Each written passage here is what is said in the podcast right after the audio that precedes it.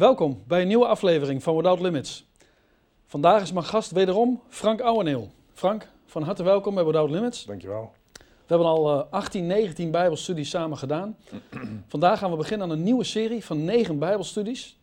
En de eerste aflevering is een heel bijzonder onderwerp, want het gaat over de duivel. Nou, is het thema duivel wel belangrijk? Want het is natuurlijk zo dat de mensen vaak zeggen van, nou ja, ik kan me een prettiger onderwerp voorstellen. Ja, het is een heel belangrijk onderwerp. Ehm, ik merk dat ook in bijbelstudies over de duivel, dat mensen niet komen op zo'n studie omdat ze eh, een negatief onderwerp vinden. Ja. En ze hebben het liever over positieve onderwerpen, dat is natuurlijk wel voor te stellen. Maar eh, u moet rekenen dat de duivel in de Bijbel meer dan honderd keer voorkomt. Onder de naam duivel of Satan, boze geesten, de vijand. Ja. Dus God, ehm, die de Bijbel geschreven heeft, vindt het kennelijk een belangrijk onderwerp. Anders had God in de Bijbel niet zoveel ruimte aan de Satan besteed. En ehm, God wil dat wij onze vijand kennen. Want we zullen in deze studie met elkaar zien dat hij is de vijand van de kinderen van God, nog steeds. En, ehm, want hij probeert de kinderen van God van God af te trekken. Ja. En God wil dat wij grote kennis hebben van die vijand, zodat wij eh, de goede strijd des geloofs kunnen strijden. En de tweede reden waarom het een belangrijk onderwerp is, ik weet niet hoe het met jou is, maar ik heb dagelijks met hem te maken. Ja. De Satan probeert te voorkomen dat ik ga bidden. De Satan probeert te voorkomen dat ik ga Bijbel lezen. De Satan die brengt ehm, eh, eh, gedachten in je hoofd die niet van God zijn. Ik heb dagelijks met hem te maken. Ja. Dus, dus het is een, helaas een, een onderdeel van het leven van de christen. Dus we mogen God wel dankbaar zijn dat hij zoveel informatie over de Satan geeft. Ja. En, en we moeten niet zo arrogant zijn om te zeggen van nou, daar hou ik mij niet mee bezig. Want er zijn veel leukere onderwerpen. Helaas moet je je soms ook wel eens bezighouden met minder leuke onderwerpen. Je zou je ook een bijbelstudie over de zonde of over de dood is niet echt leuk. Maar eh, het is wel belangrijk om En daar eens over na te denken. En nodig om daar eens over na te denken. Ik heb wel eens gehoord dat eh, mensen zeggen, ja, maar ik geloof niet in een duivel. Maar dan denk ik altijd van, ja, hoe kun je een vijand verslaan als je denkt dat er geen vijand is? Precies. dat, dat is onmogelijk. En even nog, eh, voordat de, de luisteraars en de kijkers denken dat dit een negatief onderwerp is. eh, Jezus heeft de Satan overwonnen. Amen. Dus uiteindelijk is de glorie ook voor deze uitzending voor Jezus. Ja. Men zou kunnen zeggen, nou, nou, nou, jammer zeg, 28 minuten over de Satan. eh, zonde van die, al die tijd en eh, te veel eer voor de Satan. Maar de werkelijke eer, ook in deze studie, is voor Jezus die hem heeft overwonnen. ja. En, en, en, en wat jouw vraag betreft, eh, ik geloof niet in een duivel. De duivel is, is, is er wel degelijk en, en, en, en we komen er elke dag tegen. Ja. Want dat was jouw vraag. Kun je hem nog iets wat nader specificeren? Nou, waarom bestaat er eigenlijk een duivel? Dat Ja, is denk ik een betere vraag. Ja een, een, een duivel eh, bestaat er omdat God hem geschapen heeft. Dat is heel gek, er staat in Ezekiel 28, vanaf de dag dat gij geschapen werd. Dus God heeft de Satan geschapen, maar eh, net als bij de mensen, de mensen zijn door God ook geschapen. Maar het is met de mens ook fout gegaan. Uiteindelijk, eh, de mens is een schepsel van God, maar er staat in Prediker 7, God heeft de mensen goed gemaakt, maar zij zoeken vele bedenkselen. Met andere woorden, ah, God heeft de duivel gemaakt, God heeft de mens gemaakt. Beide eh, hebben een lange neus naar God gemaakt en zijn hun eigen weg gegaan. Dus ook met de Satan, die heette trouwens vroeger niet zo toen hij geschapen werd. Lucifer. Ja, eh, maar ook toen hij geschapen werd, was het met de Satan prima. Hij was een prima man. Hij was in de hemel, eh, had een hoge functie. Er staat in Ezekiel 28, ik zal het voorlezen. Vanaf de dag dat gij geschapen werd, waart gij onberispelijk in uw wandel. Ja. En toen heette hij de morgenster. In Jesaja 14, sta- eh, toen de Satan door God werd geschapen, toen heette hij geen Satan. Maar, Jesaja 14 vers 12, morgenster, zoon van de dageraad. En wat jij zegt, Lucifer, dat is een, zeg maar, een verjoodste, een verhebreeuwste ehm, vertaling van het woord morgenster, zoon van de dageraad. Ja. En Lucifer betekent eigenlijk letterlijk lichtdrager of lichtende. En hij was ook, toen hij geschapen werd, had hij de verantwoordelijkheid voor het licht. Er staat in Ezekiel 28, gij waart een beschuttende gerub met uitgespreide vleugels. Ik had u een plaats gegeven, gij waart op de heilige berg der goden. Volmaakt zijt gij van gestalte. Dus toen God de morgenster, dus want zo heet hij oorspronkelijk, schiep, was het een prima man, laten we het maar zo even zeggen. Was er niets mee aan de hand. Maar was het niet zo dat hij zijn eigen schoonheid en schittering zag en daardoor hoogmoedig werd? Ja, dat kan, ja. ja. Hij, eh, hij, hij, uiteindelijk wilde hij als God zijn. Ja, want dat En staat ook in Jesaja 14, vers 13 en 14, dacht ik. Hè? Ja, Ja. hoe zijt gij uit de hemel gevallen? En ehm, dus de Satan was, had een hoge functie, zeg maar in de, in, in, in de hemel, in de plaats waar God woonde, had hij een hoge functie, daar was hij niet tevreden mee. En ehm, heeft uiteindelijk, ehm, is, ja, is in de hemel aan het muiten geslagen. En dat is waarschijnlijk gebeurd tussen Genesis 1, vers 1 en Genesis 1, vers 2. Er staat in Genesis 1, vers 1, in de begin schiep God de hemel en de aarde. In Genesis 1 vers 2 staat, de aarde nu was woest en ledig Ja. en duisternis op de vloed. Letterlijk staat daar in het Hebreeuws, de taal van het Oude Testament niet, de aarde was woest en ledig, maar werd woest en ledig. Want, zegt Jezaja 45 vers 18, ik lees het voor, God heeft de aarde niet tot een puinhoop geschapen. Dus in Genesis 1 vers 1 schiep God de aarde, perfect. Ja. Want, zegt Jezaja 45, God heeft de aarde niet tot een puinhoop geschapen. Toch wordt Genesis, in Genesis 1 vers 2 ineens de aarde een puinhoop. Dan moet er tussen Genesis 1 vers 1 en Genesis 1 vers 2 iets gebeurd zijn. En toen is de Satan uit de hemel gestuurd. Waarom? Precies wat jij zegt. Eh, Jezaja 14. Hoe zijt gij uit de hemel gevallen, gij morgenster? Hoe zijt gij ter aarde geveld? En dan zegt de Bijbel ook waarom die uit de hemel is gestuurd. Hij wilde als God zijn. Ik, ik, ik, ik vat even samen wat er staat in Jezaja 14. Eh, de Satan was niet tevreden met zijn hoge positie en wilde op de troon van God zitten. Ja. En de Bijbel zegt in Timotheus, er is één God. En er is maar één die op die troon mag zitten, dat is God zelf. Psalm 93, Gods troon staat van oudsher. En er is maar één die op die troon mag zitten, dat is Gods zoon. Openbaring 3. Verder heeft niemand recht op de troon van God. Nou, de Satan wilde dat. En toen heeft God hem uit de hemel gestuurd. En dat is waarschijnlijk gebeurd tussen Genesis 1 vers 1 en Genesis 1 vers 2. Hoe weet ik dat? Ehm, in Genesis 1 vers 2 komt er ineens duisternis op deze aarde. Dat Ja. kan nooit van God komen, want in Johannes zegt God is licht en in hem is in het geheel geen duisternis. Ja. Dat het s'avonds donker wordt, dat klinkt een beetje gek. Dat komt omdat de Satan op aarde is. Als de Satan straks ook vernietigd is, lees je over de nieuwe hemel en de nieuwe aarde, daar zal geen nacht zijn. Dus als de Satan straks, we zullen het daarover hebben, het totaal is vernietigd, is het ook stop met de duisternis. Hij is de, wordt, zegt de Bijbel ook, de, de vorst van de duisternis. Dan is er, dan is er ook geen. Dan is er ook geen, geen zon meer nodig, want God is licht. Ja, er staat ook, de, de lamp is God en het lam, het licht. Ze hebben de zon en de maan niet van nodig, eh, want God zelf en het lam is het licht. Maar er is ook geen duisternis meer, want de, de veroorzaker van alle verduisternis is de Satan, die is dan vernietigd. En, en om even op de vraag ter- terug te komen, waarom bestaat er eigenlijk een duivel? Want daar heb je nog niet echt antwoord op gegeven. Waarom? Nou, eh, om, omdat God hem geschapen heeft, dat heb ik gezegd. En maar, Dus dat- dat is dan de- kun je zeggen, waarom heeft God dat gedaan? Omdat God eh, al die engelen geschapen heeft. En Ja. God, had, God heeft in zijn hemel, in zijn woonplaats, ja, ik, laat ik het maar gewoon even gewoon zeggen, eh, eh, assistenten, ja. hulpen.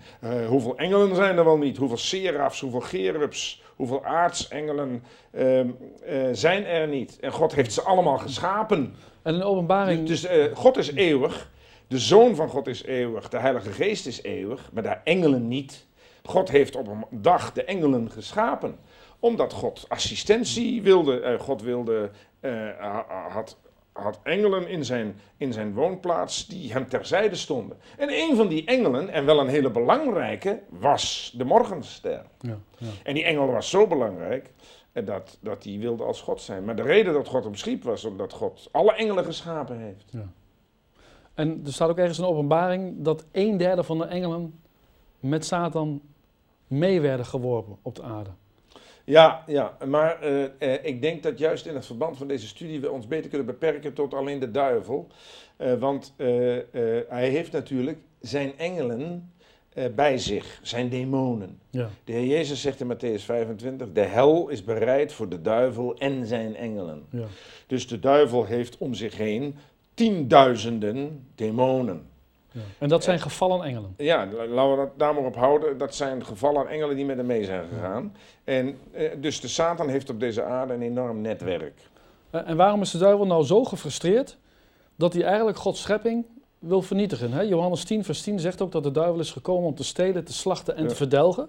Hè, daar is hij ook mee bezig. Dat zie je ook op deze aarde. Hè, dat, dat kunnen we bijna dagelijks in het nieuws zien.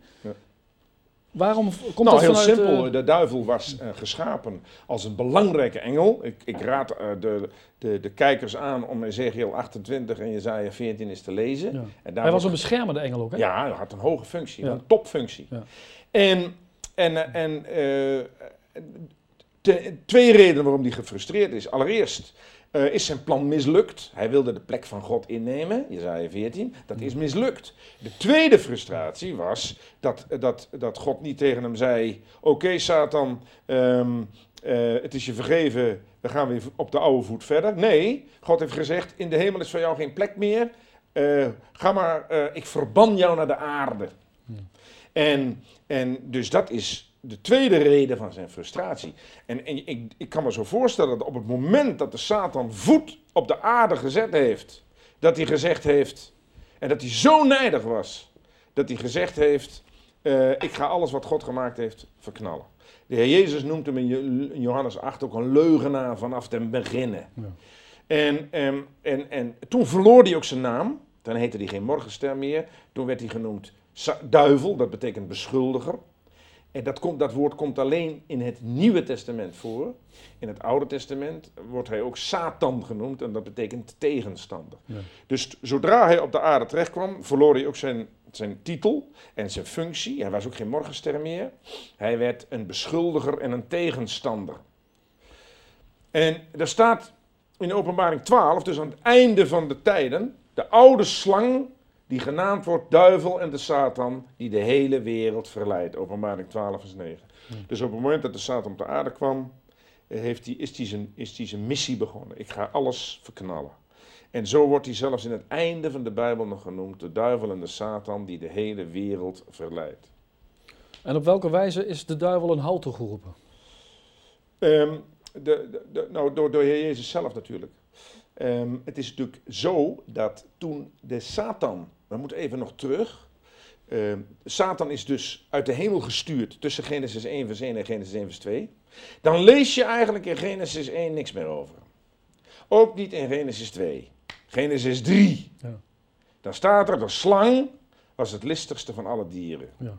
Dus de Saat, God heeft kennelijk de Satan nog een beetje macht gelaten.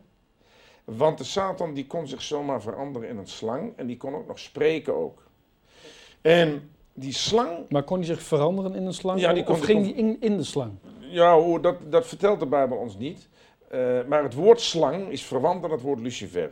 Dus het Hebreeuwse woord voor slang daar betekent ook lichtender of lichtdrager. Oké. Maar in ieder geval was hij duidelijk een wezen van hogere orde, want hij sprak. Maar wat sprak hij? Hij had gehoord dat er een afspraak was tussen God en de mens. En, ehm, en dat God tegen de mens had gezegd: Als je mij ongehoorzaam bent, dan is er een kloof tussen ons en dan eh, zul je sterven. Toen heeft de Satan waarschijnlijk gedacht: Aha, als ik een succes, op korte termijn een, een mega succes wil behalen, dan moet ik ervoor zorgen eh, dat de mens God gewoon gehoorzaam wordt. En dat heeft hij, is hem gelukt. Dat, dat, dat klinkt een beetje vervelend, maar in Genesis 3 behaalde hij zijn eerste succes. Ja. Maar, zodra hij dat gedaan had, heeft God tegen hem gezegd, in Genesis 3, er komt ooit iemand, dat is een nakomeling van de vrouw die jij verleid hebt, de nakomeling van Eva, die zal jou de kop vermorzelen. Ja. Dus de Satan heeft vanaf Genesis 3 geweten, er zal ooit iemand geboren worden, een nakomeling van Eva, een mens, die mij de kop zal vermorzelen. En we weten dat is de Heer Jezus. En daarom heeft hij er ook alles aan gedaan hè, om dat proberen te voorkomen. Hè, door onder andere kinderen te laten doden, Ja. et cetera. Ja. Dus dat is het positieve van deze studie. De Satan is op het kruis overwonnen. En de Heer Jezus heeft hem een halt toegeroepen. Maar, ehm, eh, laten we maar zo zeggen, de Satan heeft altijd geweten, ook in het Oude Testament, eens zal die komen, eens zal die komen. En al die profetieën in het Oude Testament over de komst van, de, van Jezus, daar heeft hij geweten, dat is hem. En toen hij geboren werd, dat is hem. En je hebt terecht gezegd, hij heeft geprobeerd hem om te brengen. Want wat is de profetie geweest in Genesis 3? God zegt tegen de Satan, omdat jij de mensen tot zonde hebt verleid, eh, zal iemand komen die jou de kop zal vermorzelen, maar gij zult het de hiel vermorzelen. Met andere woorden, de Satan heeft 33 jaar lang geprobeerd de hiel van Jezus te vermorzelen, om zijn gang te verstoren, om het werk van Jezus Christus op aarde te verknallen en te verstoren. Is hem nooit gelukt. Gelukkig. Is hem nooit gelukt. En de Heer Jezus zei al voordat hij hem overwon, nu is de, nu is, eh, de Satan overwonnen. Met mijn komst op deze aarde, ik zal hem op het kruis eh, definitief uitschakelen. En dat is gebeurd. Het mooie was, dat de, dus, dat de zodra de Heer Jezus op aarde kwam, lees je altijd eh, ogenblikkelijk over bezetenen, over mensen die in de duisternis waren, over maanzieken. Hoe kwam dat? Als je op vakantie bent en je bent in een oude eh, ruïne van een heel oud kasteel, waar 80 jaar niemand geweest is, en je loopt dat, die, die ruïne binnen en je steekt ineens een zaklantaarn aan. Wat zie je? Ratten en muizen, vleermuizen, viezigheid, eh, spinnenwebben, vuiligheid. Toen het licht der wereld, Jezus Christus, op aarde kwam, toen kon de werken van de Satan niet meer verborgen blijven. Ogenblikkelijk in de aanwezigheid van Jezus kwamen alle ziekten, narigheid, dood, werken van de duisternis, bezetenheid openbaar. Prachtig. De Satan was niet meer, was ontmaskerd. Ja. En de Satan heeft ook constant geprobeerd, 33 jaar lang, om de hiel van Jezus te vermorzelen. Dat is hem nooit gelukt. Eerst heeft hij hem geprobeerd te verleiden. En dat is heel bijzonder. De, de Satan zegt, als je je voor mij buigt, Jezus, zal ik je alle koninkrijken van deze wereld geven. Ja. Uit die tekst blijkt de macht die de Satan over deze Ja, maar wereld hij heeft. zegt ook, want het is mij overgegeven door Adam. Juist. Ja. En juist, en de Satan heeft dus een enorme macht. Dat moeten we niet onders- onderschatten. Maar je, en des te mooier is de overwinning die Jezus op het kruis heeft behaald. En, en, en op die wijze is hem een halt toegeroepen. Want toen Jezus uitriep, ehm, toen hij de geest gaf, dan staat er en hij stierf. En dan staat er en zie, de graven gingen open. En dat en zie in het Grieks betekent op hetzelfde moment dat hij in de dood ging, gingen de graven open. Waarom? De macht van de Satan was gebroken. Vanaf dat moment had de Satan niet meer de macht over de dood die hij tot dan toe had. Maar op het moment dat de Heer Jezus stierf, eh, is de Heer Jezus ingegaan in het dodenrijk. En daar heeft de Satan als een laffe hap zo gestaan.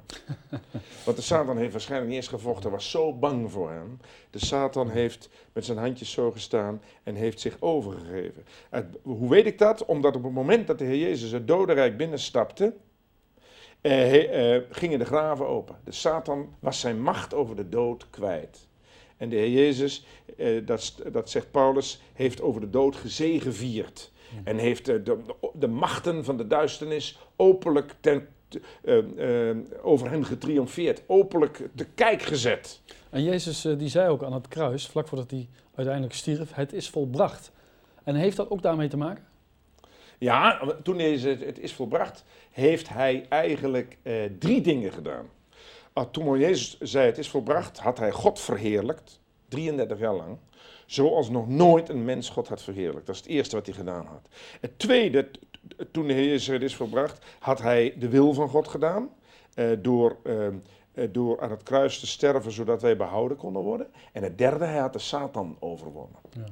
En vergeet even niet dat de Satan tot dat moment, zoals Hebreeën zegt, de hele wereld tot slavernij had gemaakt. Hè? Toen de Heer Jezus op aarde was, heeft hij drie keer gezegd in Johannes 12, 14 en 16: De Satan is de baas in deze wereld. Maar wacht maar, ik ga hem overwinnen. Maar dat brengt me naar de volgende vraag. De duivel is overwonnen, dat is duidelijk. Dus zou je kunnen zeggen, we hoeven ons niet meer met hem bezig te houden. Ja, en dat is de grote, dat is de grote vergissing.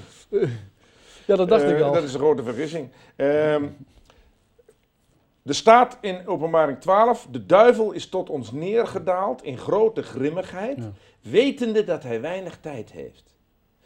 Kijk, de Satan is overwonnen, 2000 jaar geleden, maar hij is nog niet vernietigd. Je had vroeger in Afrika van die leiders, Idi Amin in Oeganda, eh, die was overwonnen, maar hij leefde nog. En hij is in een ander land gaan wonen en heeft via via zijn invloed laten gelden. Ook Saddam Hussein was feitelijk monddood gemaakt, maar via via eh, heeft hij zijn invloed uitgeoefend. Bin Laden eh, moest zich alleen nog maar verstoppen, maar heeft op zijn verstopadres wel enorme invloed uitgeoefend. Dus omdat hij, hij zijn invloed hield pas op van Bin Laden toen hij stierf. Nou, de Satan is overwonnen, maar hij leeft nog. En de, Paulus zegt in Romeinen 16, God zal weldra de Satan onder uw voeten vertreden. Maar eigenlijk zegt God erbij, luister eens, hij is wel overwonnen, maar hij is nog aan het stuiptrekken. Onderschat hem niet. Dus je zou kunnen zeggen op jouw vraag, de Satan is overwonnen. Ja, dat is wel waar, maar hij is er nog. En hij weet, openbaring 12 vers 12, ik heb weinig tijd. Want er komt een moment, dat weet hij. Hij kent de Bijbel ook, dat hij zal worden geworpen in de poel van vuur. Hij weet dat dat zeer spoedig gaat gebeuren, dat weet hij. hij dus naarmate hij weet, mijn klok tikt door, eh, mijn uur u verschijnt, wordt hij grimmiger, zegt openbaring 12 vers 12. Dat zie ik, lees de krant. Ja. Ehm, kijk wat er gebeurt in de wereld. Je ziet, hij wordt steeds gemener, steeds lager bij de grond. Want hij weet, mijn dagen zijn geteld. Ik ben overwonnen op het kruis. En mijn uiteindelijke vernietiging is aanstaande. Maar dat is het moeilijke, vind ik. En ik denk ook veel mensen thuis. Want hij is overwonnen. Maar als je om je heen kijkt, dan lijkt dat totaal niet zo. Nee, omdat, ehm, omdat er in deze wereld twee soorten mensen zijn. Er zijn in deze wereld mensen die van Jezus niks moeten hebben. De Bijbel leert eh, dat zij zijn slaven van Satan. Heel simpel. Iedereen in de wereld denkt ik ben vrij, ik heb met niemand iets te maken. We hebben in Nederland zelfs een partij voor de vrijheid, partij voor vrijheid, vrede en democratie. Er is op deze aarde niemand vrij. Want Johannes 8 zegt de Heer Jezus, gij hebt de duivel tot vader. Ja. Nou, wat jij noemt van de kranten, daar blijkt uit dat een hoop mensen zonder Jezus leven. Ze zijn allemaal slaven van Satan. Eh, als, ze, als, het, als je het ze vertelt, zullen ze het ontkennen. Maar je ziet het in de krant, je ziet het op het nieuws. Deze wereld er loopt aan het touwtje van de Satan. Een andere soort mensen in deze wereld, dat zijn de mensen die de Heer Jezus kennen, die zijn slaven van de Heer Jezus. Efeze 6, vers 6, slaven van Christus om de wil van God te doen. Nou, zolang iemand je, zonder Jezus zijn weg gaat, is hij of zij, zonder dat hij het in de gaten heeft, een werktuig van de Satan. Ja. Staat er ook niet ergens een kind van de duivel? Ja, en nou, in, in- Johannes 8, gij hebt de duivel tot vader. Ja. En dat staat er ook, ja. Eh, dus mensen zullen het ontkennen, maar het is zo, de Bijbel zegt het. En kijk om je heen. Mensen zijn zonder dat ze het in de gaten hebben een willig werktuig van de Satan. De wereldleiders, de politici, eh, noem ze allemaal maar op. Ze doen als makke schapen wat de Satan ze influistert. Behalve zij die de Heer Jezus kennen. En zij zijn slaven van Christus.